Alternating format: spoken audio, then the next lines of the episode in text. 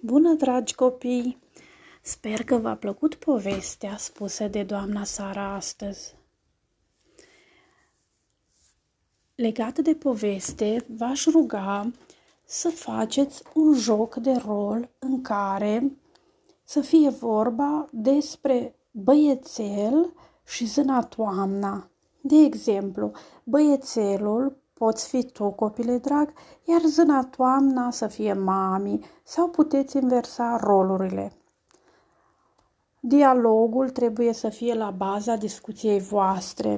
De exemplu, băiețelul o poate întreba ceva pe zânatoamna legat din povestea, o poveste din grădina toamnei. Poate fi ceva legat de fructele toamnei, de florile toamnei, de ceea ce ați auzit voi în povestea doamnei Sara. Sper să vă descurcați la jocul de rol și împărțiți rolurile între voi cum vă place. Vă mulțumesc și spor la treabă, abia aștept să vă aud!